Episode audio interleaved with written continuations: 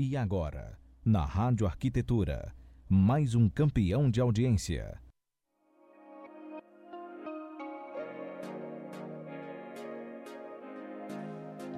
Muito bem, Rádio Arquitetura, Rádio das Mentes Criativas, agora dez horas, dois minutos desta manhã de sexta-feira, vinte e dois de maio de dois mil e vinte, você acompanhando mais uma edição do programa Sextou aqui pela sua rádio arquitetura ponto com ponto b r, temperatura nesse instante aqui na Grande Porto Alegre em dezenove graus e oito décimos. Muito obrigado a você que está curtindo aqui a nossa programação pelo site, em rádio arquitetura ponto com ponto b r, também através do aplicativo C X Rádio, plataformas Android e iOS, e também pelo Facebook. Você pode nos acompanhar aqui no Facebook, mandando seus comentários diretamente no Facebook e pelo, ou pelo WhatsApp cinco um nove oito dois um um nove sete quatro um. Monique Fontes, começando mais uma entrevista agora, Nick. Isso aí, hoje vamos receber uma arquiteta muito especial, mas Alexandre só queria mandar um abraço, tá, para uma arquiteta, Eneligo Ariente, que tem nos acompanhado da Itália, então toda semana ela está ligadinha nos nossos programas, tem mandado mensagem, e me disse que dessa maneira ela se sente mais próxima daqui do Brasil, do que está acontecendo, então ah, ela agradeceu, bom. Então fica aí hoje o meu abraço para a Lica, uma amiga querida que está morando lá na Itália. Uhum. E agora, hum, Miriam, bem-vinda, a Miriam Runge conosco hoje. Obrigada, Monique, bom dia a todos. Bom dia, bom dia, bem-vinda. Obrigada. Miriam, primeiro, queria, então, te agradecer por ter aceitado o nosso convite, né, por estar aqui. Tu, como eu te comentei, tu já estava na lista desde lá do início, quando eles me convidaram para fazer o programa, teus nomes, teu nome foi um dos que eu coloquei na minha listinha. E que bom, coisas boas desse momento, né, porque a Miriam está sempre viajando, sempre correndo, então, assim, a gente conseguiu é, marcar para ela estar aqui conosco. Então, é, Miriam Runge é arquiteta e urbanista formada pela U R G S, é, com pós em design de imobiliário e M B A de Neuro Business. Ela é criadora e ministran- ministrante junto ao I A B do curso de gestão e planejamento do escritório de arquitetura, com dez edições. É, Miriam já fez várias edições da Casa Cor também, que foi onde a gente é, se conheceu, né, Miriam? Comentei aqui no primeiro bloco, tem um carinho muito grande, Miriam me ajudou muito, né? Me deu muitas dicas, então é um prazer estar, com, estar contigo hoje, Miriam. Obrigada, Monique, obrigada. Queria, então, que tu começasse te apresentando, contando aos nossos ouvintes um pouquinho da tua carreira, né? Como tu começou o escritório, como tu, tudo, toda essa quantidade de cursos aqui que tu fez, como tu chegou, né? Onde está hoje? O que, que aconteceu? Eu me formei, né, trabalhando dentro de um grande escritório de arquitetura em Porto Alegre, trabalhando em arquitetura de interiores. E desde que comecei a faculdade, sempre fiz estágios em vários escritórios, mas casualmente eu me formei trabalhando num escritório de arquitetura de interiores. Aí passou o tempo, resolvi em algum momento lá, eu fiz uma viagem, saí e resolvi abrir meu próprio escritório, isso foi lá em noventa e oito. Então, eu abri a M. Runge Arquitetura lá em noventa e oito e fui tocando o barco, né, fazendo o que aparecia. Naquela época, já vários parentes perguntavam e contratavam para fazer casa, enfim. A gente já tinha, né, algum cliente ali e a coisa estava andando. Chegou um belo dia, eu me dei conta que eu não estava ganhando muito dinheiro com a arquitetura, que o escritório estava cheio de contas e, e eu estava praticamente quebrada, né? Eu acho que todo mundo que, que escuta a nossa rádio hoje já deve ter passado por isso. O arquiteto que não quebrou ainda não é arquiteto, né? E aí eu pensei assim, é, e aí eu pensei assim, nossa, eu preciso aprender um pouco de gestão.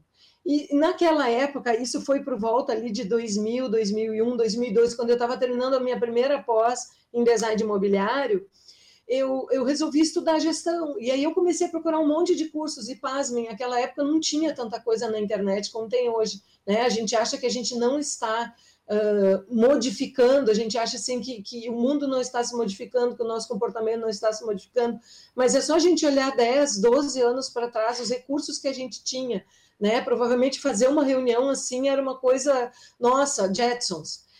E aí eu comecei a estudar tudo que tinha de curso de gestão, resolvi fazer. E aí eu resolvi criar um curso de gestão do escritório de arquitetura no I A B. A nossa primeira edição foi em dois mil e nove.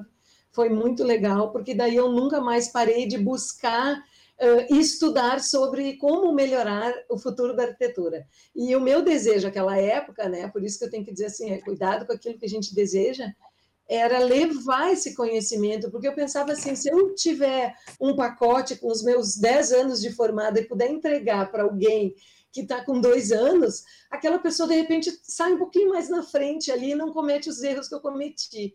E isso foi a minha motivação. Então, entrei no, com essa questão do curso, fui tocando o meu escritório e fui fazendo Casa Cor aí ao longo desses anos todos.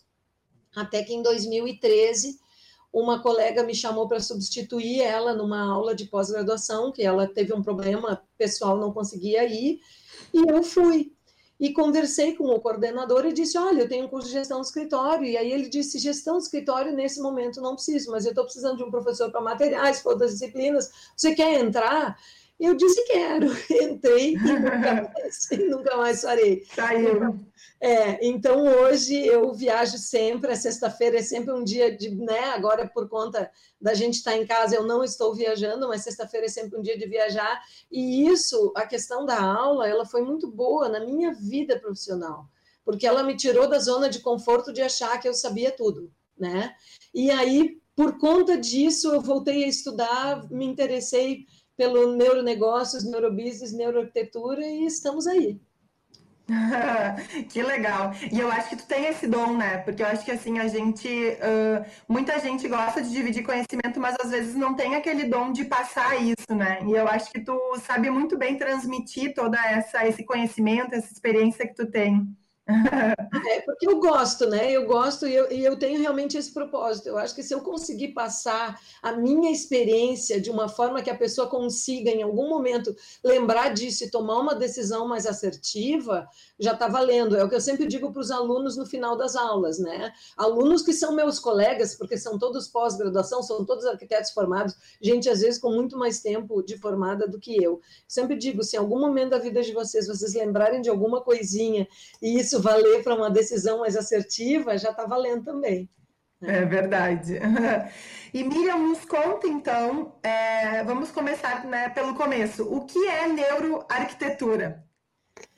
Então, neuroarquitetura, tem muita gente falando que é só uma moda, né? Ah, não vou nem me interessar porque é um nomezinho bonito aí do mercado. Não é. Nós tivemos, a, a, nos últimos dez, doze anos, um avanço muito grande da neurociência com relação ao conhecimento cerebral. Então, não quer dizer que nós, arquitetos, já não soubéssemos que os ambientes interferem na nossa vida, interferem no nosso humor, interferem na nossa percepção, a gente sempre soube disso.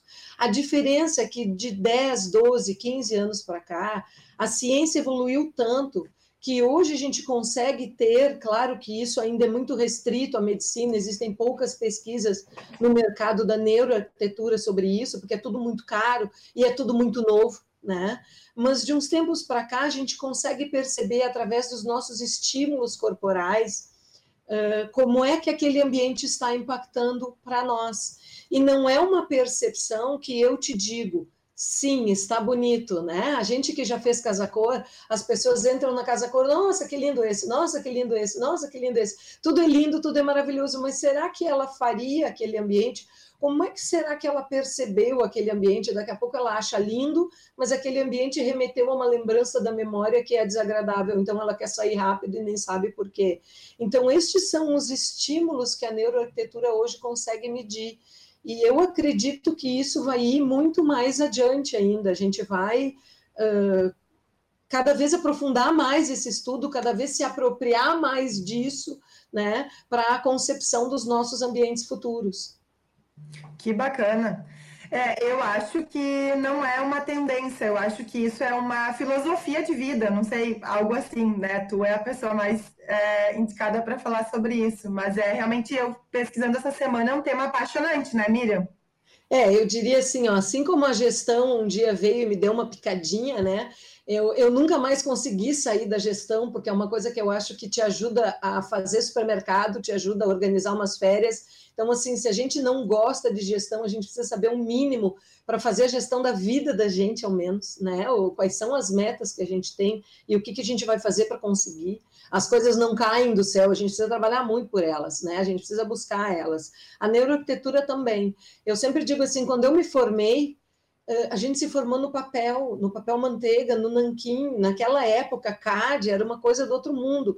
De uns tempos para cá, a gente evoluiu tanto no, na parte gráfica da arquitetura, né? a, gente, a gente cresceu tanto. Hoje, todo o sistema de, de concepção de projeto, ele já trabalha no Revit, no ArchiCAD, no B I M, né? É todo um sistema de concepção diferente. E a gente continua fazendo o briefing da mesma forma, conversando com o cliente da mesma forma e achando que o projeto, ele é só fruto da nossa percepção. Não pode ser, ele tem que ser fruto da percepção daquele cliente com relação ao ambiente. E, às vezes, estas percepções são extremamente diferentes, né? Aí acontece o fato de que comecei a construir numa casa, por exemplo, começam as mudanças, e começa sempre a frustração do arquiteto, né? Onde foi que eu errei? Talvez tenha sido na percepção realmente do que é que aquele cliente esperava, né? E, e a não captação do que é que ele esperava do espaço construído. Então, eu acho que a neuroarquitetura, ela não é uma moda passageira, ela é uma percepção diferente da nossa forma de trabalhar daqui para frente. Com certeza. E como é que tu chegou nessa área, Miriam? Olha, foi uma coisa muito engraçada, porque eu já dava aula e eu estava numa Revestir, e aquelas coisas assim que acontecem na vida da gente. Eu estava conversando com um representante numa loja, de, numa, numa grande stand de, de madeiras, que fornece, né, madeirados para lojas de mobiliário, e aí eu falei que eu ministrava aula de materiais, que eu era professora, que não sei o quê, que tinha tantos anos de formada, já tinha feito Casa Cor, e aí o rapaz me olhou e disse assim, e por que, que o cliente escolhe esse aqui e não aquele lá? Por que, que ele escolhe sempre o mais claro e não o escuro? Tem tanta novidade no mercado, a gente lança coisas lindas, faz pesquisas e às vezes não vende. Eu, e aí eu fiquei com aquela pergunta na minha cabeça, né? E aí eu disse, por que você está me perguntando isso? Aí ele disse, não, eu estou estudando isso. Ele disse assim, eu estou fazendo um mestrado nessa área da neurociência. Eu digo, neurociência? E a gente começou a conversar de uma forma e a gente nunca mais se largou, porque eu disse, é um bichinho que pica a gente. Onde a gente começa a estudar, uh, e, e a base toda disso é o que? O comportamento humano, é a forma como a gente se comporta desde a época das cavernas. Então, quando a gente percebe que a gente está olhando, na verdade, é para a gente e não para os outros apenas, então, assim, eu começo a entender melhor os meus comportamentos e não somente os dos outros, né?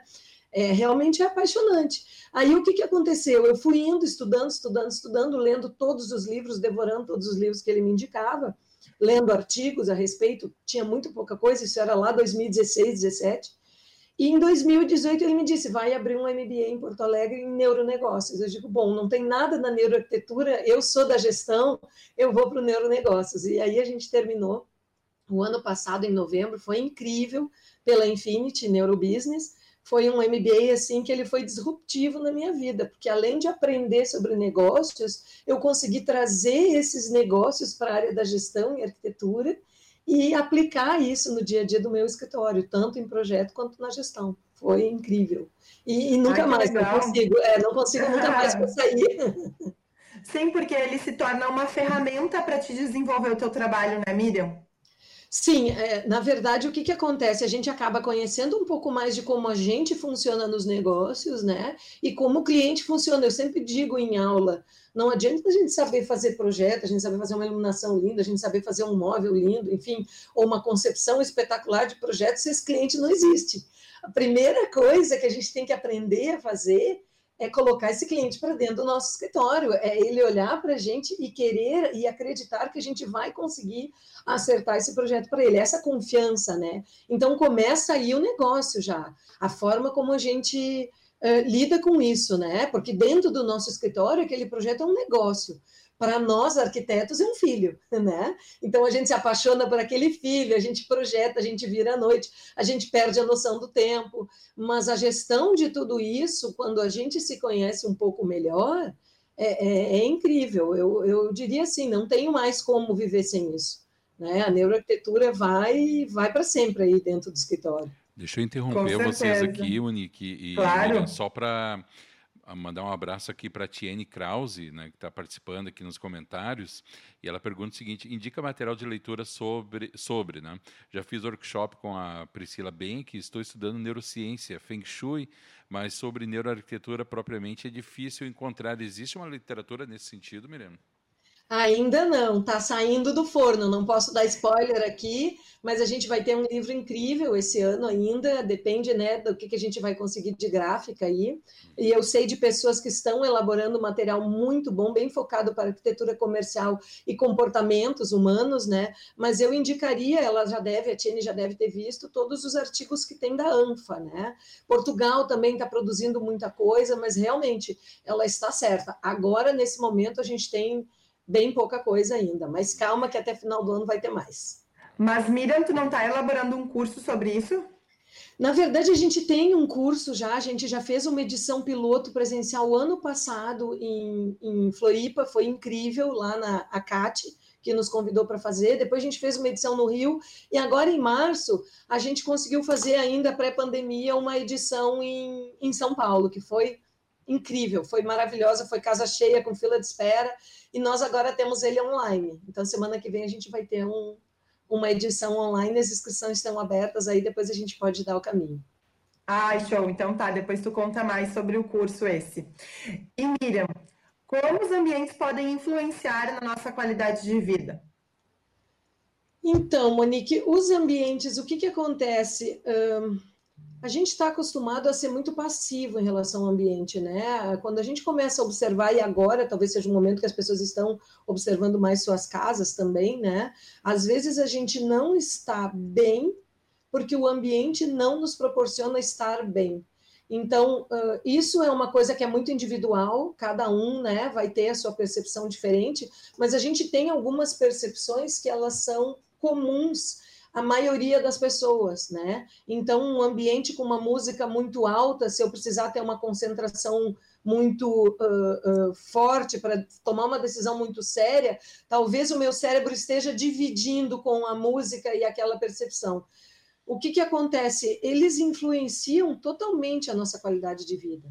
Então, pilares da neuroarquitetura, né? A biofilia, a iluminação natural, a ventilação. A gente está voltando, na verdade, a resgatar a nossa qualidade de ambientes focada na qualidade de vida. Então, a partir de agora, eu acredito que o mercado também vai se movimentar um pouco mais para uma arquitetura menos comercial e mais uh, qualitativa mesmo, né, de, de uma qualidade realmente uh, vivencial muito melhor, porque com certeza é isso que nós vamos buscar como consumidores da arquitetura para o futuro.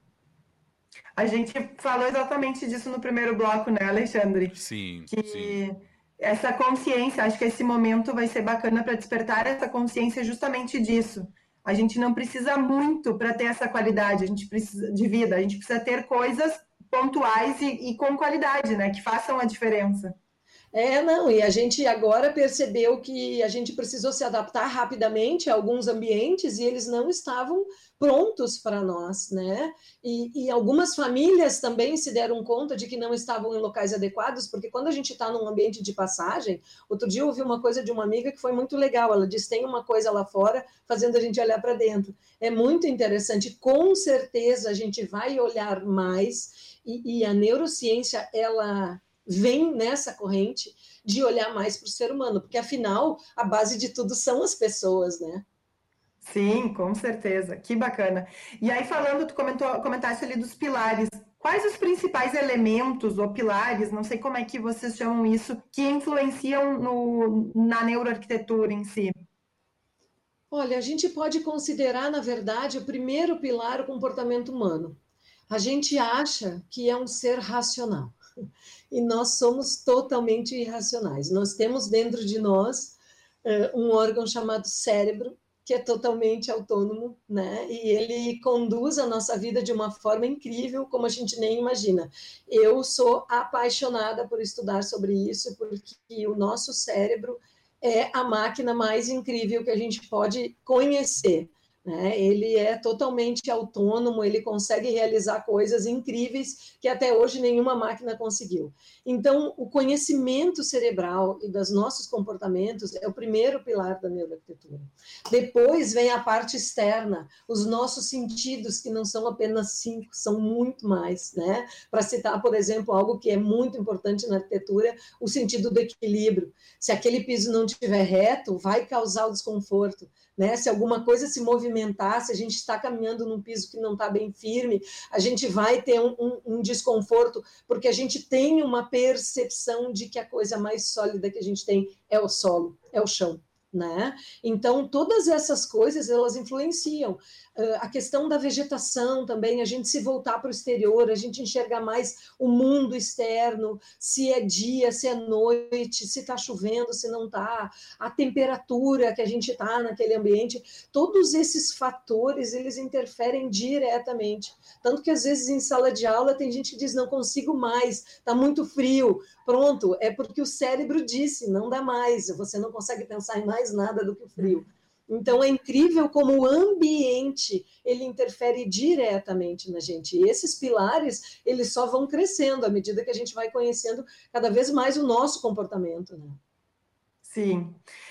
E, e é verdade que trabalhar, tu comentaste ali, né, tá numa sala de aula e chega um momento que o próprio frio já não consegue mais. É verdade que trabalhar essas questões, esses pilares da neuroarquitetura, é, ajuda muito na nossa produtividade no trabalho, na nossa criatividade, a gente que trabalha com criatividade, no nosso, no nosso rendimento. Com certeza, porque o que, que acontece? O nosso cérebro, ele está ali, a gente recebe milhares de estímulos todos os dias. Aqui, a gente está ouvindo a voz, a gente está vendo as pessoas, a gente está vendo o que, que acontece cada um no seu ambiente aí, lembrando de alguma coisa. Então, o nosso cérebro está a milhão ali. O que, que faz com que um ambiente deixe a gente um pouco mais criativo? A capacidade desse ambiente de fazer com que a gente estabeleça novas conexões. Então, por isso que alguns locais, principalmente, não querendo entrar muito a fundo, porque a gente falaria o tempo todo do corporativo, mas se a gente for falar no ambiente corporativo, nos nossos escritórios, por exemplo, a gente precisa ter um ambiente que estimule a conexão cerebral, para que a gente possa ser mais criativo, porque o nosso trabalho é pautado nisso. Já um ambiente corporativo, onde as pessoas precisam ter muita concentração, né? Muita leitura e muita concentração, talvez para a elaboração de alguma coisa científica ou para uma tomada de conclusão, ou, por exemplo, um juiz, ele jamais vai conseguir, talvez até consiga, mas vai ser difícil, ele elaborar uma sentença num ambiente barulhento, com muita gente, com muito estímulo. Ele vai precisar focar toda a energia cerebral na tomada de decisão para ser o mais assertiva possível. Então, a neuroarquitetura, ela precisa ser coerente com aquele programa. Então, alguns ambientes vão exigir uh, coisas muito movimentadas e criativas e outros vão exigir uma arquitetura que nos possibilite uma concentração total. Sim. E, e aí, sentindo, uh, seguindo nessa linha que tu comentaste, por exemplo, nós que somos criativos, o que, que é legal é de trabalhar nesses ambientes, por exemplo, para os criativos? Cores, vamos dizer? Olha, qualquer coisa que estimule a nossa conexão cerebral, o que que estimula? Tudo aquilo que a gente gosta, né? Então, quem gosta de trabalhar escutando música, tem que ter uma música legal ali, tem que selecionar isso, né? De, uh, o estudo do cérebro nos mostra que a música, ela incendeia, né, algumas áreas do nosso cérebro. Então, com certeza, quem gosta de escutar música, algumas músicas vão deixar a gente com um astral melhor, as cores que a gente gosta também, uma área que seja de descompressão, onde a gente brinque um pouquinho, onde a gente descontraia, porque daí gera nova conexão. Eu sempre digo assim, ó, para mim, uma das coisas que me inspira horrores é ver foto de viagem que eu já fiz. Então, eu tenho no escritório uma parede com frases interessantes que me lembram lugares. Então, às vezes, a gente está com aquele branco, assim, a gente lembra de uma cidade, lembra de um passeio, lembra de alguma coisa, daqui a pouco já está riscando, já está desenhando um prédio que lembrou e aquilo, né, já, já está fluindo. Com certeza, as coisas que a gente gosta uh, vão nos deixar muito mais criativos, isso é fato.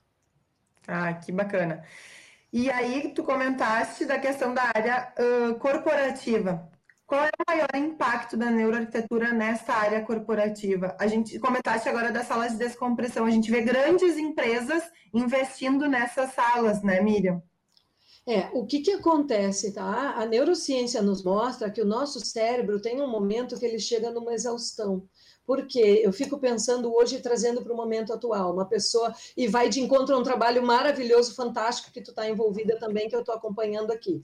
O que que acontece? A pessoa está dentro de um hospital, ela está sujeita a muitos estímulos, ela está esgotando o cérebro dela ao extremo. Então, realmente, a descompressão, quando a gente está com uma pressão muito grande, aquele cérebro vai se esgotando da tomada de decisão e da quantidade de estímulos. Porque a gente tem, nesses ambientes, uma rotina. Agora, todo mundo saiu da rotina, né? Todo mundo está trabalhando no limite. Então, se essa pessoa puder sair alguns minutos, respirar, descansar o seu cérebro, dar uma relaxada, até ouvir uma música suave, lembrar da família, lembrar de alguma coisa no campo, de algumas férias, passar um WhatsApp para a família, conversar um pouquinho, ela volta com aquele cérebro mais relaxado. E aí, com certeza, ela está mais preparada para decisões mais assertivas e ela, com certeza, no final desse dia, ela vai estar tá menos desgastada de todas essas decisões. Uh, esses ambientes onde a gente desliga um pouquinho e depois volta, eles são fundamentais hoje em dia. E isso só foi possível porque a gente agora conhece mais a percepção cerebral. Sim, que faz total diferença, né? Total. É. E, e, e aí, justamente isso, tu comentaste da área hospitalar, que a gente está fazendo o trabalho dos arquitetos voluntários, a gente tem percebido, né, e, e nosso objetivo é justamente criar esses ambientes para que eles possam sair dessa pressão do momento, né? Porque a gente vê que está todo mundo abalado e eles estão ali enfrentando, né, o vírus é, direto, então é uma pressão muito grande e... e tá fazendo total diferença. A gente, eu não fazia ideia de que isso podia mudar tanto a vida deles nesse momento.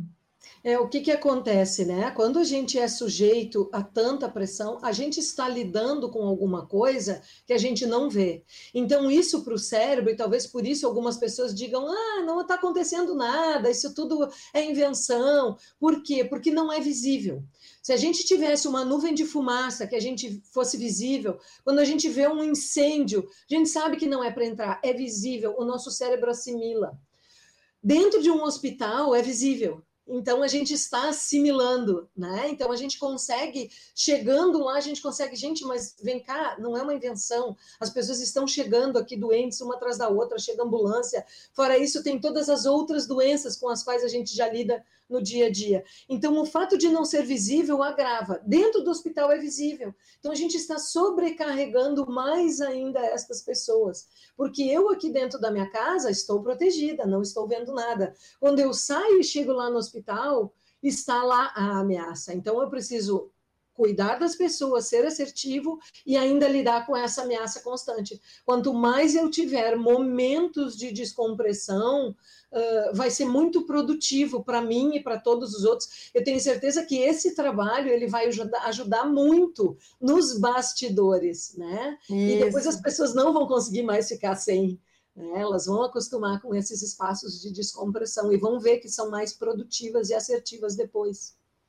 Com certeza. Deixa, é. eu, deixa eu interromper para mandar abraços aqui, Monique e Miriam, para todo mundo que está nos ouvindo, tá? Mandar um abraço aqui para a arquiteta Gladys Killing, nossa colega aqui na rádio, a arquiteta Jéssica Neves também, a arquiteta Gisele Lerman. Mandar alguns abraços aqui, pessoal que está em outras cidades, Miriam, pessoal de Macaé, no Rio de Janeiro, Porto Alegre, Olha. São João de Meriti, também no Rio de Janeiro, Niterói, também no Rio de Janeiro. Grande abraço aqui a todos os nossos queridos lá do Rio de Janeiro, Boa Vista do Buricá, aqui no Rio Grande do Sul, Encruzilhada do Sul, Mariana, em Minas Gerais, São Paulo, São Domingos, na Bahia, enfim, vários aqui pelo Rio Grande do Sul também, em Matinhos, no Paraná, Montenegro, Rio Grande do Sul. Então, a todos aí que estão na audiência, muito obrigado pela companhia. É, um abraço, pessoal. Hoje é dia do abraço. Queria te dar um abraço, Miriam. Opa, um abraço virtual para todos que estão aí nos ouvindo hoje. Verdade.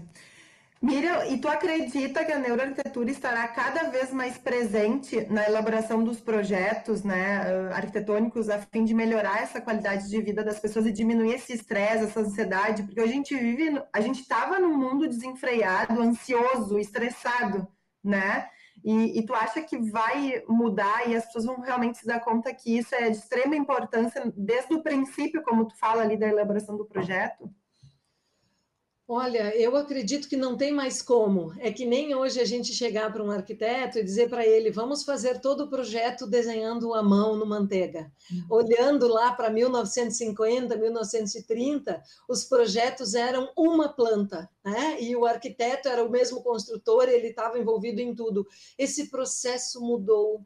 E, e a neuroarquitetura, ela com certeza, ela vem como um novo processo de autoconhecimento, tanto da gente quanto dos nossos clientes, para que a gente seja, sim, mais assertivo. A gente consegue, através disso, uh, captar melhor os estímulos. Claro que tudo ainda é muito novo, né? Quando eu me formei, a gente tinha duas ou três pessoas que sabiam trabalhar no C A D. Né? Sketch nem se comentava, a gente trabalhava o três D do C A D, coisa de louco. Né? Então, nem se comentava. Então, o que, que acontece? Hoje, a gente tem muito pouca coisa. Mas eu acredito que daqui dez, doze, cinco, não sei, a rapidez, o futuro a gente, né, o futuro, ele nunca foi tão incerto na nossa vida. Hoje, é óbvio que o futuro não é incerto, que ele é totalmente incerto, que, ele, que a gente não consegue prever. Mas eu acredito que sim, que a gente vai conseguir, daqui para frente, ter ferramentas diferentes para a gente conseguir ser mais assertivo. No momento que a gente vai ser mais assertivo em todos os projetos, tanto projetos interiores quanto exteriores, né, a gente vai conseguir, com certeza, trabalhar para um mundo melhor, que é o que o arquiteto sempre sonha, né? Contribuir para um mundo muito mais legal, muito melhor de viver, muito mais tranquilo, né, e bonito. Com certeza. E tu acha que a neuroarquitetura ela, ela pode ser aplicada em todas as áreas da arquitetura, desde do, do projeto de interiores, do projeto de paisagismo, de projetos grandiosos?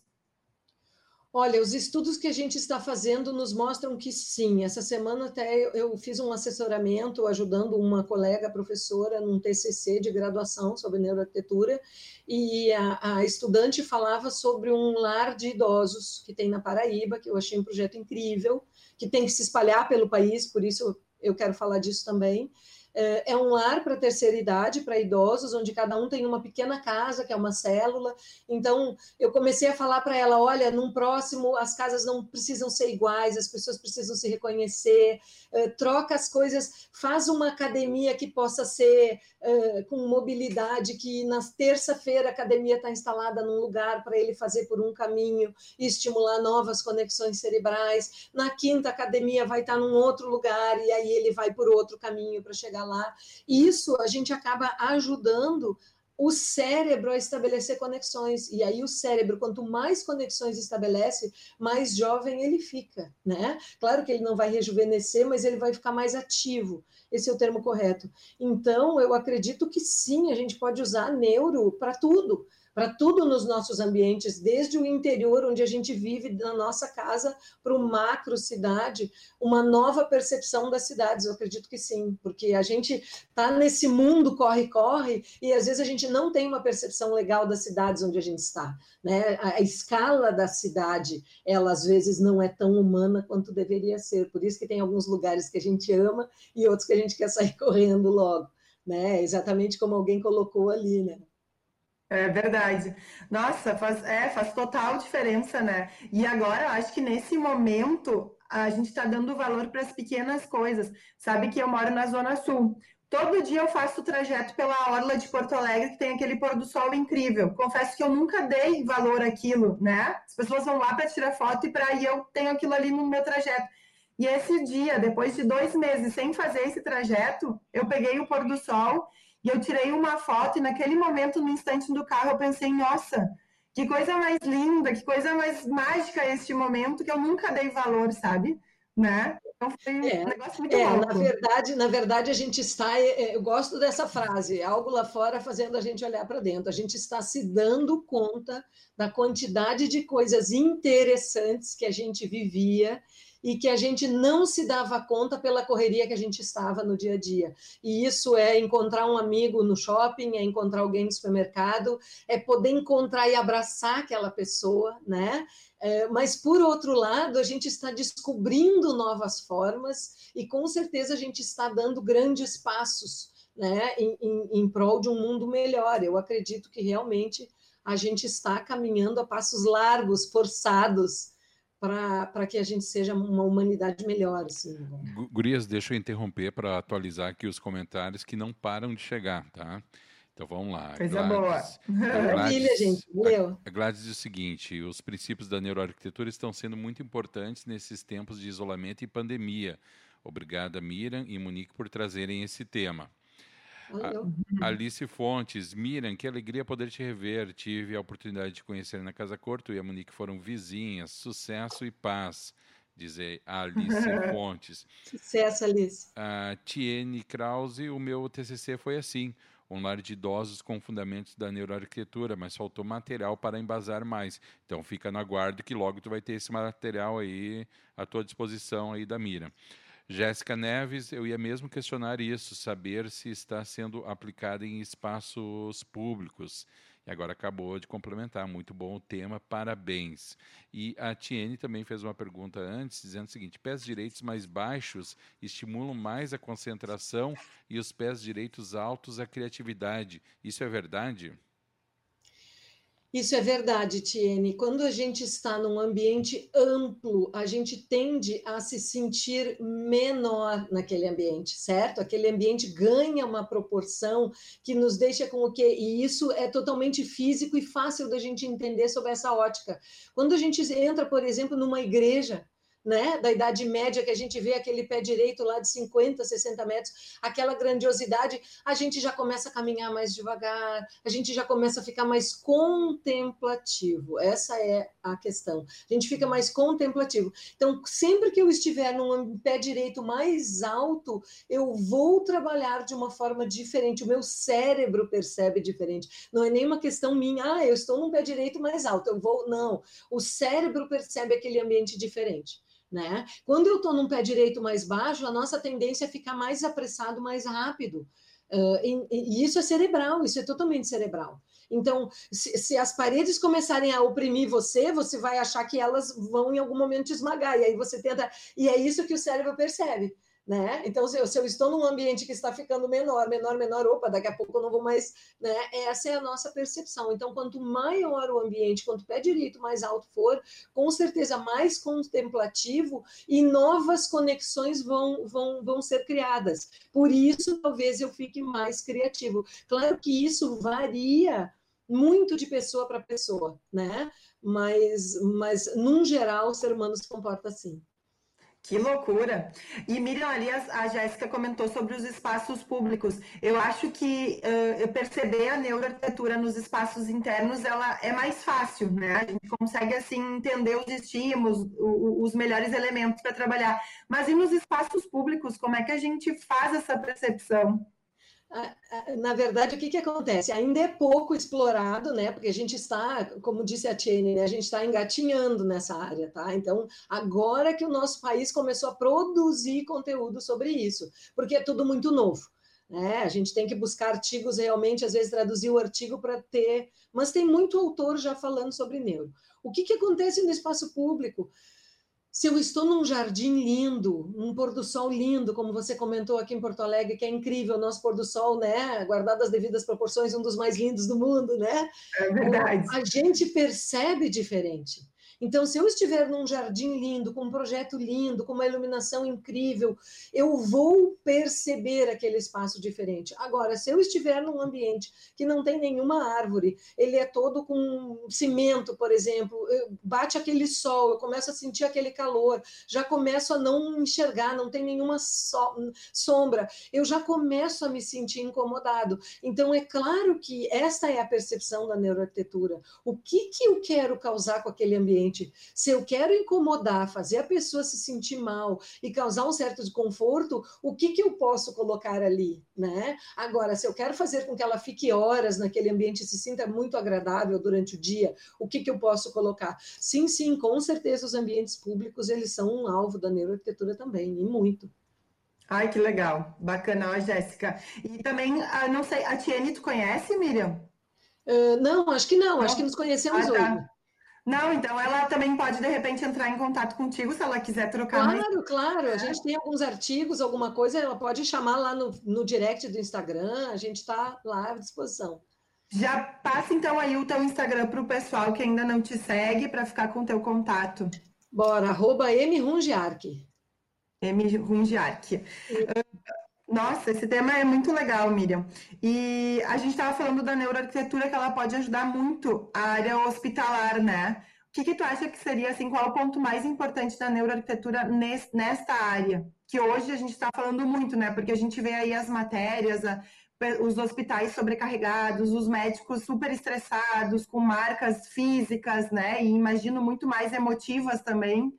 É, como, o que, qual seria o principal ponto da neuroarquitetura para estes ambientes? Olha, na área hospitalar, a gente tem várias interfaces. Uma é a interface médica, é a pessoa que está trabalhando lá, que a gente já comentou um pouquinho, né? A gente precisa gerar para essas pessoas áreas de descompressão e, claro, uma arquitetura que tenha todo o conforto para o desempenho das tarefas, né? A organização, a logística da coisa toda. Depois tem a área do paciente. Ninguém gosta de estar dentro de um hospital. Um hospital não é um local onde a gente escolhe ir. O meu pai, já falecido, sempre dizia, se você puder evitar, não entre dentro de um hospital, porque ele passou muitos anos da vida dele dentro de hospitais, e ele dizia, não é agradável, a gente só quer saber da hora de ir embora, né? Então, a gente tem que pensar nesse paciente também. Como é que ele está se sentindo ali? Se ele estiver num quarto sem cor, todo azulejado, todo branco, com um teto que não tem nada, sem nenhuma luz para o exterior, é claro que ele vai se sentir. Este cérebro vai dizer, bom, que horror. Esses dias ainda vi um depoimento de um rapaz que disse, me colocaram numa sala, não tinha ninguém, eu disse, bom, daqui eu só saio, né, para o céu. Ele disse que bom que ele saiu daquela sala para poder conversar. É, ele disse, ele disse assim, eu achei que tinham me colocado lá, porque a sala era algo opressor. Então, a gente precisa trabalhar, sim, cada vez mais esses conceitos, também para o paciente internado, para ele poder ter, né, alguns hospitais infantis já estão correndo longe nesse, nessa estrada de tentar trabalhar de uma forma que as crianças se sintam melhor naquele ambiente. E isso interfere na cura? Ora, dados concretos de que interfere, a gente tem muito pouco, né? Mas, com certeza, um cérebro mais disponível e mais alegre, ele vai trabalhar melhor para a cura desse paciente. E depois ainda tem a família envolvida, né? Então, a gente vai trabalhar essas interfaces e, com certeza, o futuro é muito promissor. Eu acredito que a neuroarquitetura pode contribuir muito na área hospitalar. Que bacana. Uh, Alexandre, vamos então para o rápido intervalinho. Pessoal, fiquem ligados que a gente já volta com esse tema que está demais. Vamos sim para o intervalo, Monique, Miriam, muito bacana o tema, realmente fascinante. Eu quero aproveitar, antes de irmos para o intervalo, mandar um abraço aqui também para, as, para a arquiteta Daniela Engel, que está conectada também com a gente, a Lidiane Bortoli, que também é do Interventura, está achando muito bom o programa, então, legal, pessoal. Fiquem conectados, mandem as suas, suas dúvidas, seus comentários aqui pelo Facebook, Monique dando joinha ali. Uh, mandem. Mandem aqui pelo Facebook, certo? Ou então pelo WhatsApp cinco um nove oito dois um um nove sete quatro um. A gente faz um intervalo bem rapidinho, são dois minutos de intervalo, e na sequência estamos de volta com o segundo bloco do programa de hoje, no nosso Sextou, falando sobre neuroarquitetura. Não sai daí, é rapidinho, já voltamos.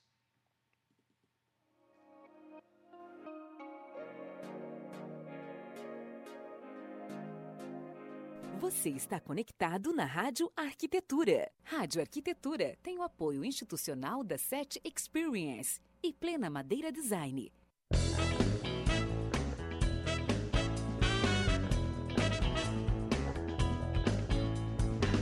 A S E T é inquieta e está em constante evolução. A empresa possibilita conexões entre pessoas e negócios inspiradores. Por isso dizemos que nós fazemos a ponte. A gente faz a ligação entre você e as tecnologias inovadoras em áudio, vídeo e automação. Além disso, abrimos o nosso espaço para a realização de eventos corporativos e acolhemos projetos colaborativos. A S E T fica em Novo Hamburgo, na vinte e cinco de julho, mil duzentos e noventa. Venha tomar um café e trocar experiências com o Tarek, a Ana e toda a equipe. Telefone cinco um três seis zero zero zero zero sete sete.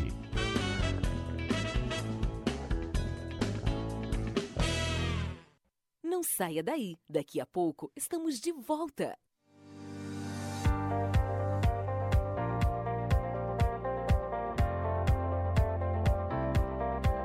Plena Madeira Design oferece as melhores soluções em madeiras nobres, desenvolvendo projetos de decoração e design como decks, pergolados, brisas e assoalhos, além de ser reconhecida por oferecer beleza e acabamento único em produtos deste segmento. A Plena se tornou especialista em projetos desafiadores que primam pela inovação, design e elegância.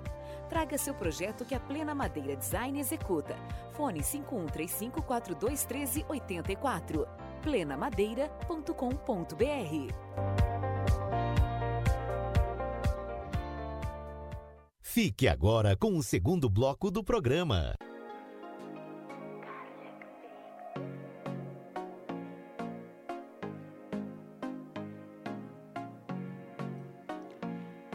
Muito bem, Rádio Arquitetura, estamos de volta, agora são dez horas e... O trabalho do arquiteto e urbanista vai muito além. Não devia ter entrado aqui.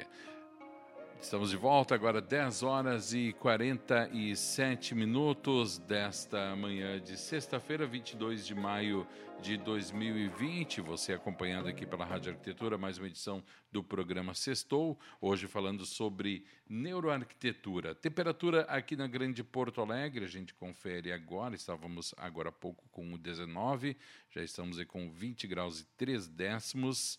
Possibilidade de chuva em sessenta por cento. Miriam e Monique, eu vou atualizar aqui, deixa eu tirar vocês do mudo, atualizar aqui, mandar um grande abraço para os nossos ouvintes aqui, a Júlia Rolim, que acabou de mandar aqui também a sua pergunta, a sua participação, vou ler na sequência.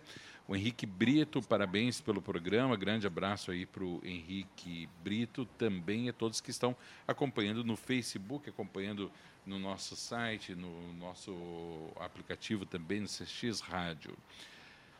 Uh, eu vou ler aqui o da Júlia e depois na sequência também da Tiene, tá? Júlia Rolim diz o seguinte: nós que trabalhamos com espaços públicos pelo Interventura, urbanismo colaborativo, sentimos que trazer esse assunto como algo essencial é urgente. Afinal, estamos sentindo na pele a falta dos espaços da cidade no nosso dia a dia. Fico aqui imaginando a melhoria desses espaços no mundo pós-Covid. Isso aí, Miriam? Olha, eu acredito que sim. O mundo pós-Covid ele vai ser completamente diferente, porque a gente vai valorizar uma coisa que hoje a gente se privou, a proximidade com as pessoas. Uh, caminhar num parque ao ar livre, passando pelas pessoas, fazer compras no supermercado, andar na calçada, que eram as coisas mais comuns e livres que a gente podia ter. Hoje a gente está privado disso, né? E... Uh, sair na rua hoje e ver todo mundo de máscara significa o quê? Nossa, tem alguma coisa errada. É, então, o nosso cérebro, ele, ele, ele interpreta isso diferente.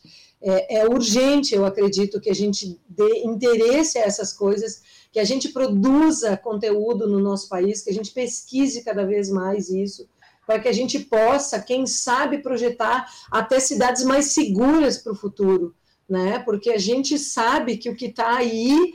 Uh, talvez não vá embora, talvez seja mais alguma coisa com a qual a gente precise conviver e combater durante muitos anos. Assim vem também a poluição, assim vem também a segurança pública, que são coisas com as quais a gente convive e precisa combater ao longo do tempo na vida urbana, né? É, é, é urgente que a gente estude cada vez mais. É ótima a pergunta dela.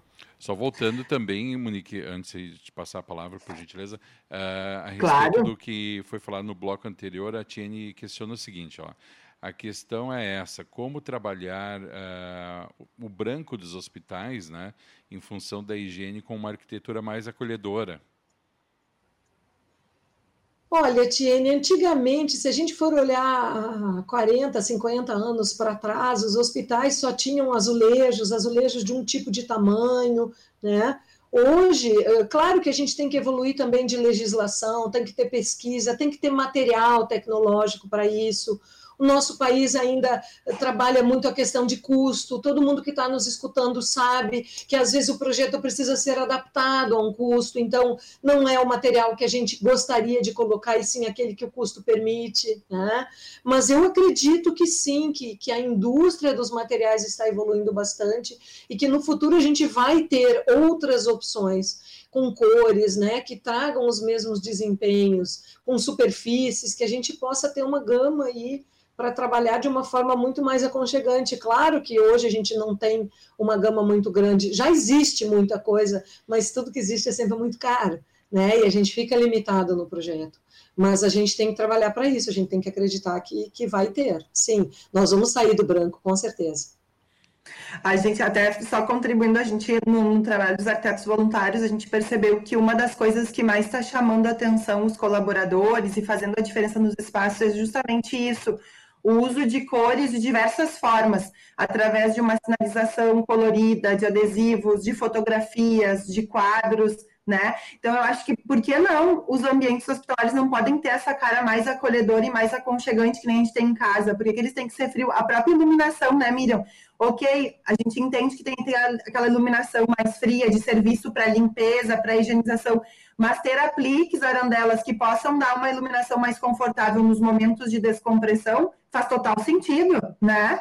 Então, acho que a gente tem que romper essas barreiras e começar a usar mais e, e utilizar mais os artifícios que a gente tem.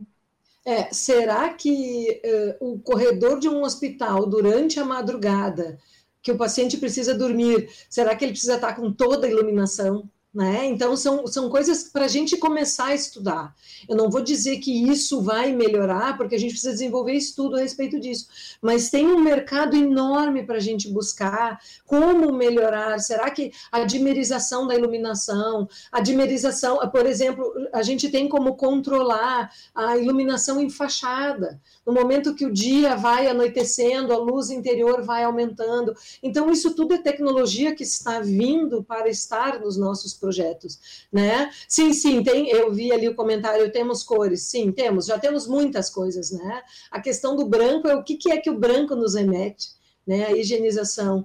Então, a luz branca, o que, que ela faz? Quando eu preciso estar ativo, eu preciso da luz branca, mas eu não consigo descansar num ambiente com luz branca, porque ela vai interferir no meu cérebro. Por isso que a gente diz, você vai dormir, você quer estimular, né, a geração de hormônios que, que induzem ao sono, vai apagando a luz. Não adianta só apagar a luz, sair do computador, né? Todo mundo dizendo, sai do computador, sai do celular se você quiser dormir, né? Porque a gente acaba não dormindo bem justamente porque tem muita luz na nossa volta. A Gladys também é. contribui com o seguinte, sobre espaços público, públicos, eu acredito muito no princípio das janelas quebradas, que defende que a desordem gera desordem e a organização gera organização. Podemos considerar esse princípio para a neuroarquitetura, diz ela? Olha, uh, o que, que acontece, tá? A gente percebe sempre, cada um percebe diferente os espaços. Existe uma percepção cerebral que ela é comum a todos, né? Mas cada pessoa tem uma percepção diferente.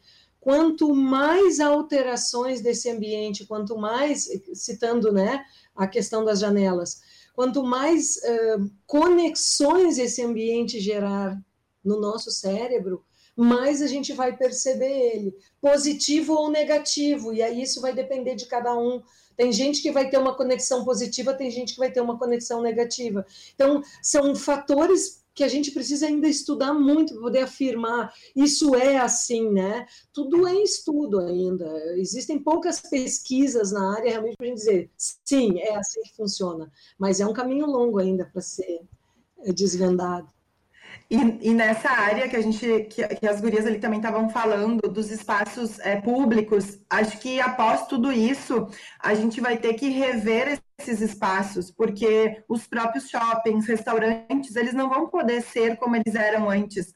A gente precisa voltar a se sentir seguro nesses ambientes, né, Miriam? Saber que a gente pode é, usar eles após tudo isso, que a gente ficou durante meses, dias, sabendo que lá era um local perigoso, porque a gente poderia estar exposto ao vírus, e agora a gente tem que mostrar para o cérebro ao contrário. Então, eu acho que também vale muito de todos os empreendedores entenderem que eles agora vão ter que modificar esses ambientes públicos, principalmente, principalmente, para que as pessoas sintam que, assim como em casa elas estão seguras, elas também podem estar seguras nos ambientes públicos, né?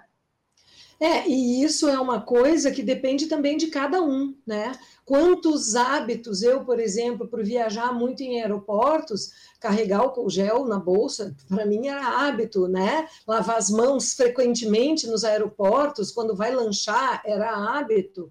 Então, assim, e isso é uma coisa muito legal que você comentou, Monique, o nosso cérebro vai precisar se adaptar a esses ambientes. Então, o que era antes um local agradável, um shopping, onde a gente ficava no meio de um monte de gente, e era maravilhoso, porque a gente, muitas pessoas iam para o shopping, e eu também, não era só para comprar, para adquirir algo, era para tomar um café, era para ver vitrine, era para ver como é que estava o movimento, se atualizar, enfim, pesquisar alguma coisa que quer adquirir mais tarde, cinema, restaurante, encontrar os amigos, enfim. A gente vai precisar reeducar esse nosso cérebro de que sim lá, porque a gente passou muito tempo acreditando que ali não era um local seguro. Então, agora a gente precisa reeducar o nosso cérebro, precisa retrabalhar esses lugares também. Mas eu acredito que vai ser muito saudável, porque daqui para frente a gente só está melhorando. Né? Uhum. São espaços que, que vão voltar para a nossa vida, daqui a pouco já tudo passou, e a gente, neste momento, eu quero fazer um adendo, e aí sim trazer um pouquinho de neurociência para essa nossa conversa. É, por incrível que pareça, a, a, o discurso sempre foi, foca no presente, né? Foca no teu presente, vive cada dia de uma vez, aproveita o pôr do sol de hoje. E hoje...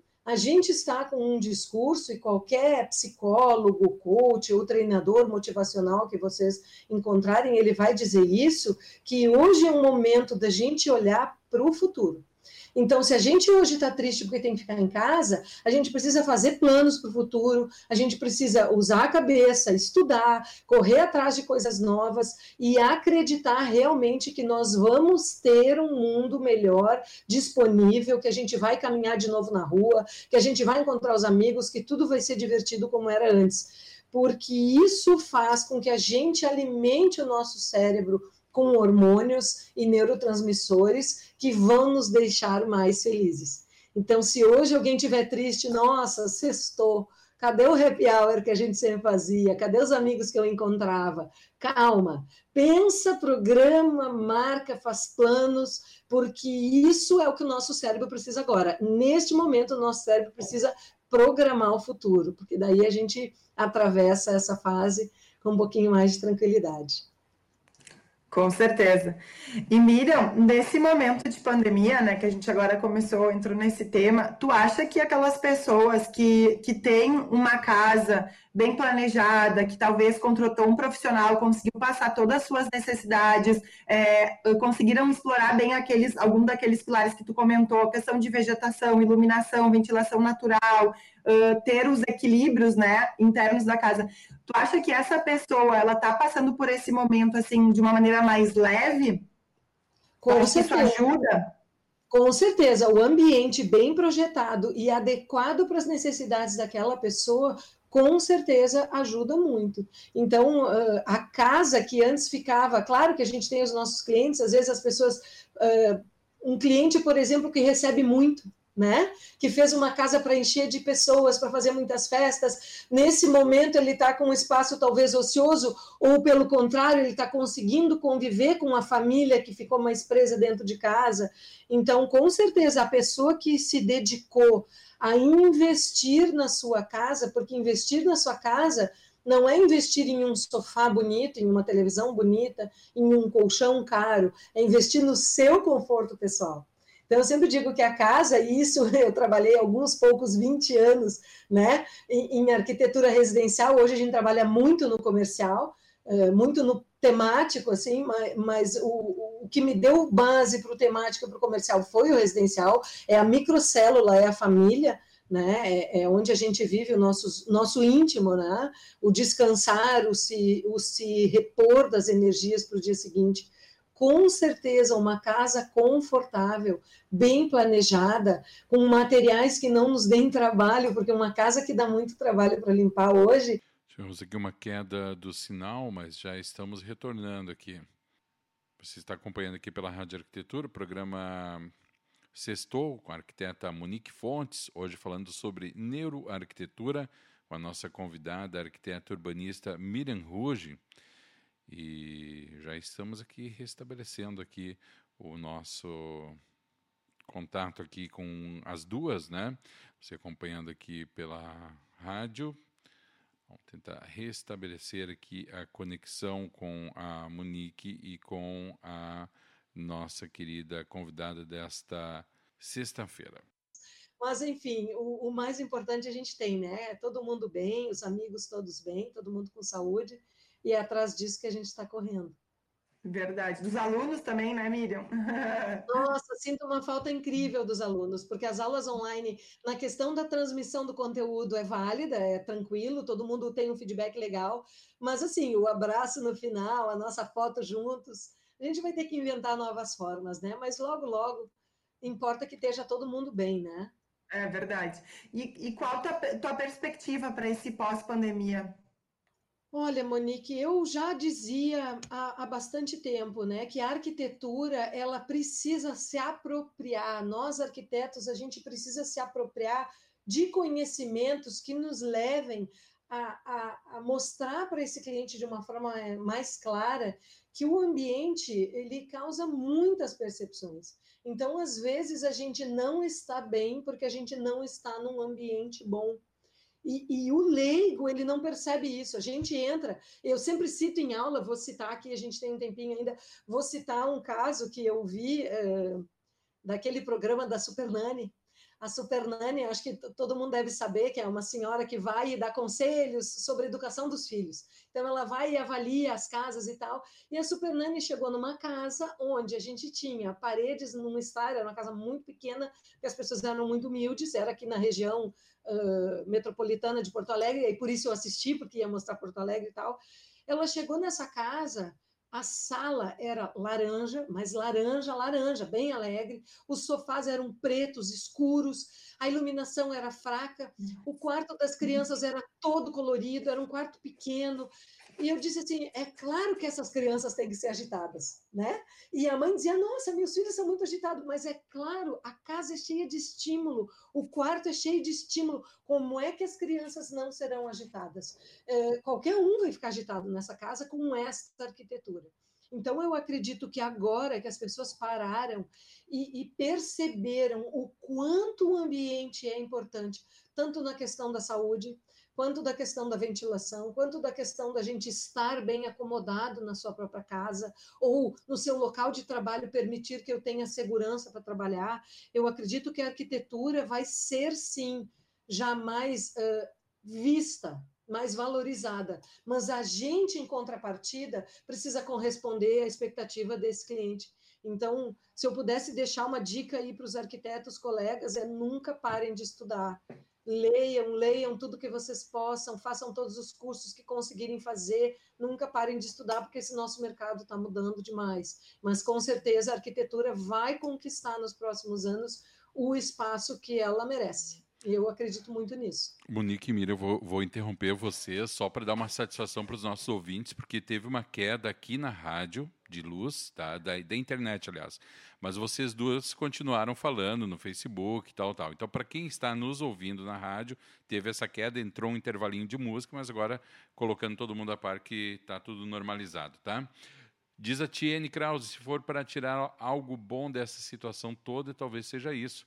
As pessoas conseguindo olhar a casa de modo diferente, valorizando mais esse espaço, literalmente olhando para dentro. É isso aí. É verdade, a gente fala, tem falado muito que vai valorizar mais o nosso mercado, né, Miriam? Que as pessoas vão nos valorizar mais e vão ver a importância de, do arquiteto na sua vida, né? Porque justamente isso, os espaços, sejam eles residenciais, corporativos, tem total influência nas nossas atividades. E aí eu recebi uma pergunta, Miriam, como a neuroarquitetura pode também atuar nas escolas? Porque eu acho que também é outro local que merece muito cuidado, né? Olha, é um campo incrível. Eu, eu, eu adoraria ter cem horas no dia para poder estudar tudo isso, né? Porque cada vez que a gente olha para um campo, arquitetura escolar, imagina, na infantil, na adolescente, na faculdade, na graduação, na pós, Cada uma pede um tipo de arquitetura, e a gente é, tem até um vídeo que circula bastante na internet, tudo mudou e a escola não mudou. Pois bem, agora a escola precisou mudar, né? Os pais precisaram se envolver mais, os pais precisaram olhar esses filhos. A arquitetura escolar, direto, direto, a neuroarquitetura pode já ajudar muito. Por quê? Porque a gente precisa criar espaços onde as crianças se desenvolvam de uma forma principalmente segura. Eu lembro com muita tristeza da creche de Janaúba, porque materiais escolhidos corretamente, eu sei que às vezes os lugares são humildes, né? Mas quem sabe a gente não consegue nesse movimento todo, vocês estão fazendo um trabalho tão lindo dentro dos hospitais, por que que a gente não segue nos doando para as comunidades que realmente precisam, né? Por que que a gente não busca nos nossos trabalhos de conclusão? E aí fica uma dica até para quem está gerenciando esses trabalhos lá dentro das universidades, gerar alguma coisa que as comunidades possam utilizar, né? Fazer trabalhos palpáveis. Com certeza, uma escola bem projetada, com materiais legais, adequados, ela vai ser mais segura para esse estudante, né? Ela vai ter mais condição, ela vai ser mais fácil de manter, ela vai ser mais autossustentável na questão financeira. Então, assim, é um mundo a ser trabalhado, e nós, arquitetos, a gente precisa... Eu sei que muitos vão me crucificar com isso, mas a gente precisa desfocar um pouco somente da prática do fazer arquitetura e olhar o como fazer essa arquitetura. Sob a forma de um negócio também, né? Que é, é, eu adoro isso, porque isso faz com que os nossos escritórios sejam viáveis. Então, a gente trabalhar outro conhecimento, bom, o que, que precisa para uma, uma escola ficar aberta, uh, fazer inscrições, ter alunos, aumentar as suas vendas, né?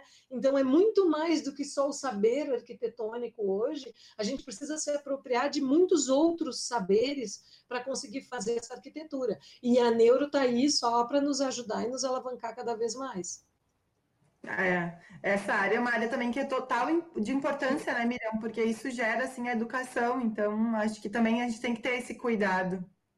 Muito, muito. É, é fundamental, principalmente nas áreas de ensino fundamental, né?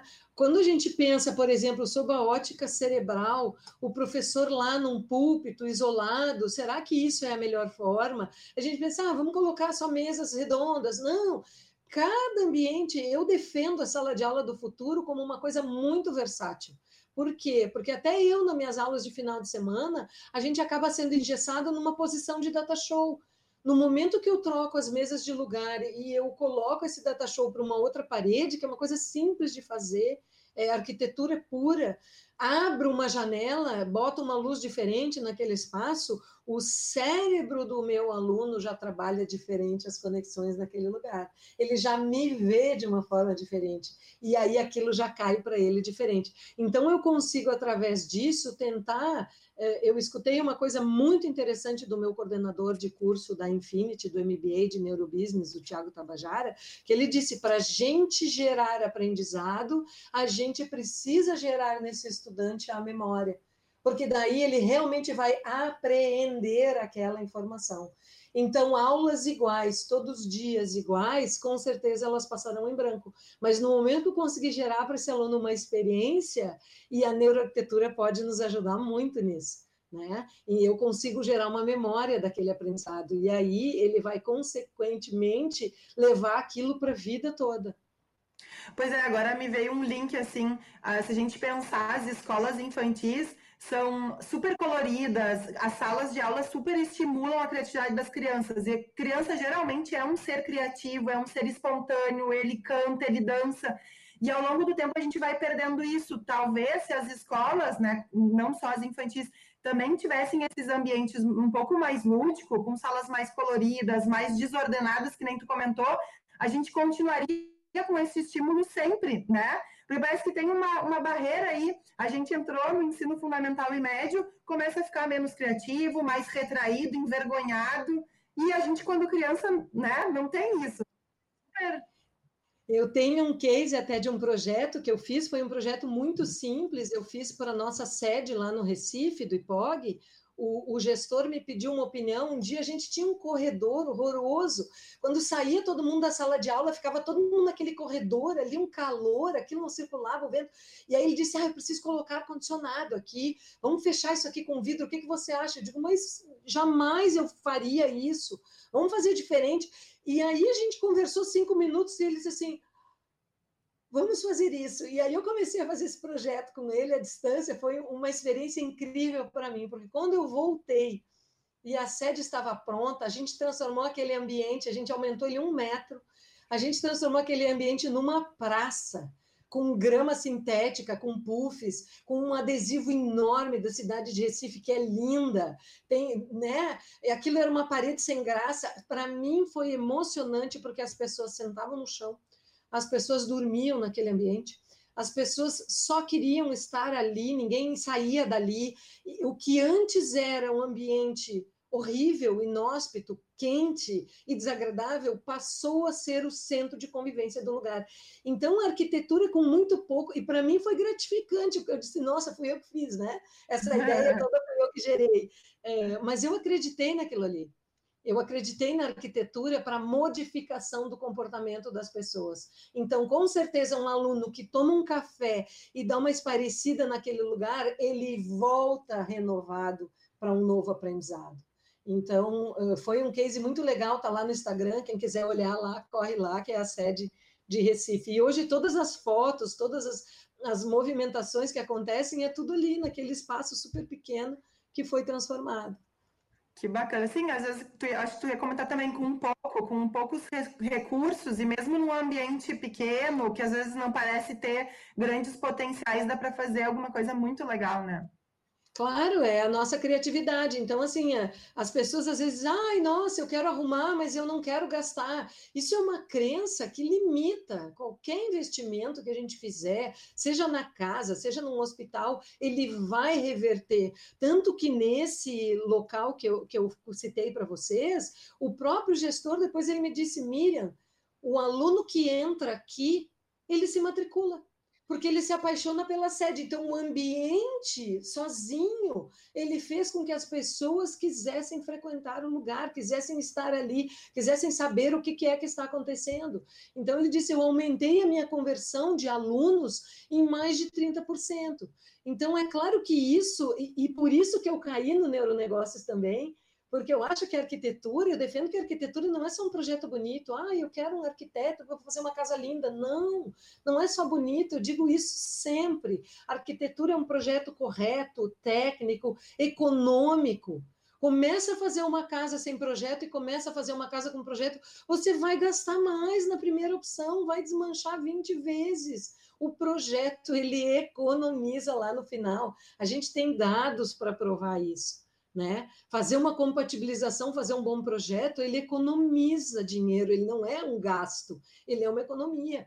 Então, a gente tem que sair disso do projeto somente conceitual. Ele é técnico e ele, com certeza, ele transforma uh, tanto a vida das pessoas para melhor, quanto a percepção desse ambiente para um ambiente que vai nos enriquecer. Eu, eu sou fã do projeto, né? Sou suspeita para falar. Muito bacana, bacana ver esse teu, esse teu amor, né, pela, pela esse, por esse assunto. E Miriam, aí tu comentou do teu curso, eu queria que tu falasse um pouquinho mais, porque eu acho que tem muita gente aí que talvez possa se interessar, né, que, que ficou com vontade de aprender mais.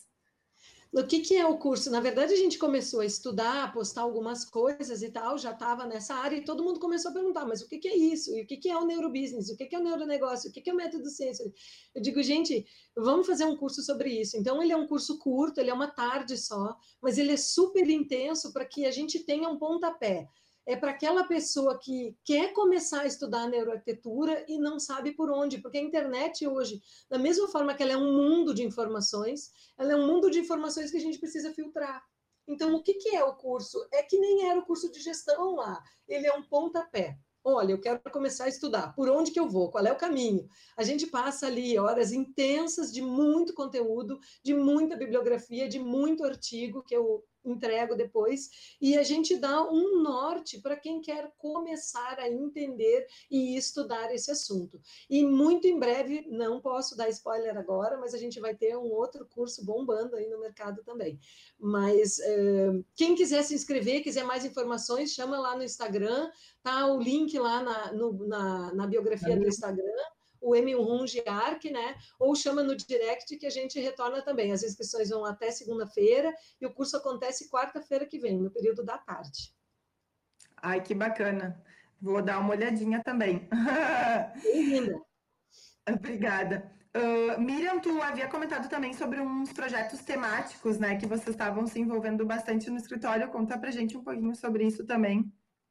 É, o que que acontece? Lá em dois mil e cinco, a gente foi chamado para fazer, trabalhar num gerenciamento, um amigo meu me, tramou, me chamou para trabalhar num gerenciamento de uma obra, que era no Shopping Guatemi, e aí eu conheci o escritório do Márcio Ribas, que é o escritório responsável pelo projeto da Snowland, do Gramado Zoo, do Supercarros, todos aqueles parques temáticos em Gramado, eles são bem atuantes ali hoje também na questão de urbanismo das cidades, né? Uh, tanto região das Hortênsias. E eu me apaixonei por esse trabalho, eu, eu adoro a área comercial, eu comecei a minha primeira Casa Cor, e aí eu comecei a olhar para trás, eu digo, nossa, a primeira Casa Cor em noventa e oito, eu fiz uma bomboniere. É, o meu coração bate muito forte na área comercial, na área temática, e a gente entregou, e aí a gente começou a trabalhar, hoje eu faço toda a parte de interiores do escritório dele, sou responsável por essa área, e a gente entregou agora em janeiro um parque incrível, que é a Big Land, que onde a gente encolhe, então é uma questão temática onde a neuroarquitetura cai, então foi todo um, um, um contexto de coisas acontecendo, né, na minha profissão, que me levou a isso, então a neuroarquitetura caiu como uma luva, o neuronegócios caiu como uma luva, e aí eu fui para essa área temática, que é uma área incrível também, onde a gente às vezes se sente uma criança de novo, né? E é muito legal isso, a gente vai precisar muito disso, a gente vai precisar de espaços agradáveis, onde a gente sinta sensações melhores daqui para frente. E eu tenho certeza que todo mundo que está aqui escutando a gente tem plena condição de transformar esse mundo aí num mundo melhor. Verdade, que lindo. É em Gramado esse parque, né? Sim, é, é, na verdade o Big fica em Canela, na estação ah, Campos de Canela, é um parque onde a gente encolhe e vai brincar, e é incrível porque a gente tem brinquedos do passado, como Gênios, como o Atari, e aí a gente vê os pais que brincavam com o Atari, trazendo seus filhos para dizer, cara, eu brincava e era assim, aí eles olham as T Vs, não entendem os botões, aquela coisa, mas não tinha controle remoto essa T V, não, não tinha. Então, a gente acaba olhando para um passado e para uma infância que foi muito feliz, foi muito alegre. E isso é uma questão cerebral. A gente apaga as coisas que não foram boas, as surras que levou, e lembra só das coisas incríveis que a gente viveu na infância. E a gente leva aquilo, então, para as crianças. É um parque incrível, eu recomendo a todo mundo que quando tudo isso passar e o parque abrir, que visite a Big Land em Canela e lembre lá de mim e mande um recadinho. Se curtiu o projeto, porque eu e o Márcio trabalhamos com muito carinho. Ai, que legal. Foi um laboratório para te usar esses princípios da neuroarquitetura, né? Depois foi, disso... foi um laboratório. Depois, uhum. Né? Foi, foi um laboratório muito legal. A gente usou bastante, assim. É claro que dentro das limitações de todo o projeto, né? Mas a uhum. gente está tentando aplicar aí da forma que a gente sempre consegue cada projeto. Miriam, eu tenho uma, uma curiosidade, tá? Uma dúvida. É, a questão de Feng Shui e dessas crenças, tem alguma coisa a ver com a neuroarquitetura? Tem alguma conexão, assim? Olha, Monique, eu vou te responder da mesma forma que um médico, uma vez, me fez uma resposta. Eu cheguei para ele com uma dor horrível na cabeça, e aí eu disse para ele, doutor, toda vez que eu tenho um problema muito sério para resolver, me aparece essa dor. Isso pode ser uma coisa psicológica, porque daqui a pouco não é um problema físico, é um problema que eu estou gerando, somatizando e tal, não sei o quê. Achando que ele ia me dizer, não, isso não existe, isso é um problema físico. Não... E ele me disse, Miriam, o ser humano é tão complexo que tudo a gente precisa considerar. Então, vamos avaliar todos os aspectos da tua vida para ver se a gente consegue identificar o que que é. Será que é só psicológico que tu está somatizando? Será que não é? Eu acredito que nós somos seres tão complexos, o nosso cérebro é uma coisa tão maravilhosa, o ser humano é tão maravilhoso que tudo que ele tiver desenvolvido à sua volta, seja o Feng Shui, seja a neuroarquitetura, seja um conhecimento sobre cores ou um conhecimento auditivo, os perfumes, eu acredito que tudo que a gente capte nos nossos sentidos é importante e merece ser estudado.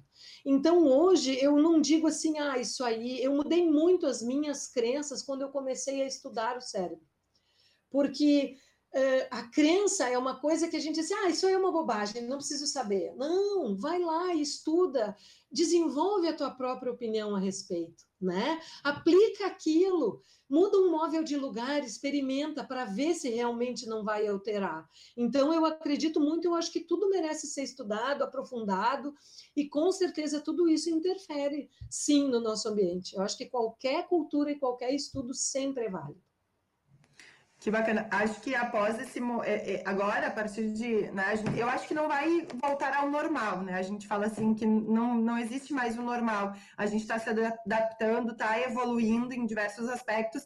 Então, acho que daqui para frente esse é um assunto que a gente vai ter que tomar mais cuidado, porque realmente a gente tem que lidar com essas emoções humanas, né? E trabalhar a arquitetura da melhor forma que a gente possa é, propiciar essas boas emoções, né? Boas percepções do nosso cliente.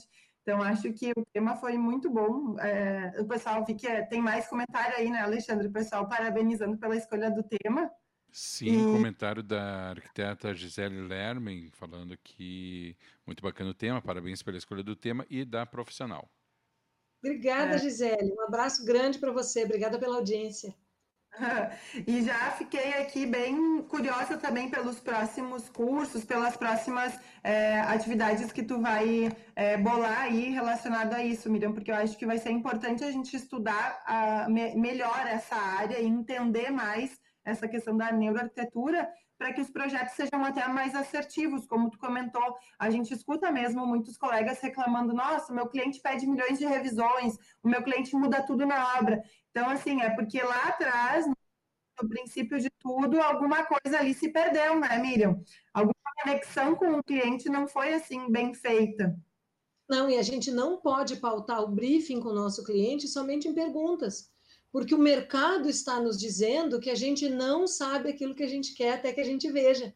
Então, a gente tem que mudar a forma de trabalho com esse cliente. A gente precisa trabalhar essa arquitetura. Não tem como a gente chegar lá, fazer um briefing. Você gostaria de ir?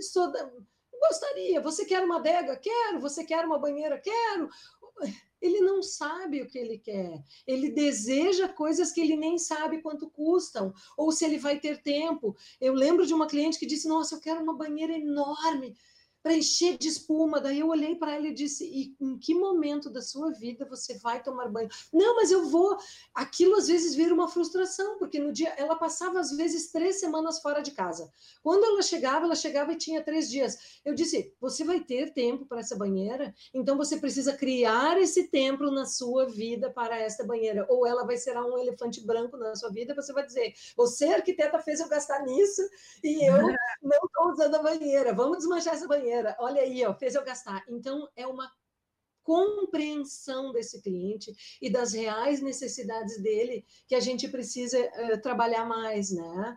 E para não ter esse tipo de queixa, que eu também vejo muita gente uh, que foca demais, a gente está focado demais na questão gráfica, da entrega do projeto sob uma ótica gráfica e esqueceu que lá atrás desse projeto tem um ser humano que vai habitar. Então, eu acho que esse movimento está sendo muito saudável, porque a gente está olhando de novo para o ser humano. E, com certeza, a gente está numa fase de movimentação, de modificação. Esse é o novo normal, a gente não vai voltar mais, né? A gente se modificou. O futuro sempre foi incerto, só que ele nunca foi tão óbvio. Hoje está escancarado aqui na tela, o futuro é incerto, nós não sabemos o dia de amanhã. Então, vamos viver da melhor forma possível e vamos trabalhar os nossos ambientes da melhor forma possível, para que a gente possa viver bem, né? É verdade. Ai, Miriam, eu queria muito te agradecer. É, eu... sempre fala por mim, a gente fica até às três da tarde, vai aqui para o chá da tarde, né? Porque eu acho que sempre são é, assuntos que são importantes da nossa área, convidados com experiência. Então, assim, foi muito bom te escutar. É, a gente pode, aí fica, estou fazendo o convite, porque agora a gente está online, mas quando tudo isso passar, a gente também te aguarda num próximo bate-papo na rádio, no estúdio, né? Então, claro, assim, uhum. queria te agradecer muito por, pelo, por ter aceitado o convite, estar conosco aqui, dividir, né, esses teus conhecimentos, essa, essa tua paixão pela neuroarquitetura, que eu acho que contagiou a todo mundo. Eu estou super, assim, é, emocionada com esse tema, não sei se essa é a palavra certa, mas... Cuidado, cuidado, porque é um tema que, assim como a arquitetura, a arquitetura depois que mordeu a gente, não tem mais, é coração, é alma, quem é arquiteto e trabalha nisso sabe, né, a gente se apaixona, não tem como não ser, o cara que não é apaixonado pela arquitetura, ele larga, ele sai fora lá na faculdade, porque ele, ele, ele realmente não se identifica, e a neuro é a mesma coisa. É comportamento humano, estudar o comportamento humano, entender melhor a gente, entender melhor os outros, e eu estou à disposição, a hora que vocês quiserem, o convite foi incrível, eu adorei também, adorei a participação de todos aí, obrigada, e estou à disposição, se a gente puder mais adiante marcar algum dia, falar mais focado na gestão, o que, que a gente pode fazer, eu estou à disposição, é só me convidar que o convite já está aceito. Eba, aí ó, com certeza. E fica aí também o convite para o pessoal que ainda não acompanha a Miriam, segue lá no Instagram, quem não acompanha a rádio também. Então, Miriam, fala aí de novo o teu Instagram para nós, por favor. mrunge ponto arq, quem quiser dar uma olhada no site também, mrunge ponto arq ponto br. E qualquer informação sobre o curso, a gente está lá à disposição no direct ou na bio. Ótimo. Eu tô, já coloquei aqui no, no, na nossa tela ali, para quem quiser acompanhar ali no Insta. Olha, quero agradecer a nossa convidada, Miriam, muito obriga- obrigado. Acho que esse sentimento da Monique é o sentimento de todos que acompanharam essa entrevista. Eu, particularmente, fiquei muito entusiasmado quando tu fala da relação da música com a neuroarquitetura e certamente vou te procurar para a gente conversar a respeito disso. Bora, aí, tá? bora, bora, vamos, vamos, vamos trabalhar mais sobre isso, porque realmente a música é incrível, ela incendeia o cérebro, claro. Mas isso é spoiler. Muito bem, vamos para o intervalo então, Monique? Vamos, Miriam, muito obrigada, um abração, um ótimo final de semana. Obrigada, gente. Obrigada, tudo de bom. Muito obrigado, Miriam. Miriam Runge, que conversou com a gente sobre neuroarquitetura aqui nesse bate-papo no Sextou. A gente vai desconectando o pessoal que está acompanhando aqui no Facebook. Muito obrigado a você que acompanhou no Facebook. E você continua acompanhando a gente aqui na Rádio Arquitetura. Agora são onze horas e trinta e um minutos. A gente faz um intervalinho. Na volta do intervalo tem o bloco final do Sextou. Rádio Arquitetura. Muito mais música e informação. Não saia daí, daqui a pouco estamos de volta.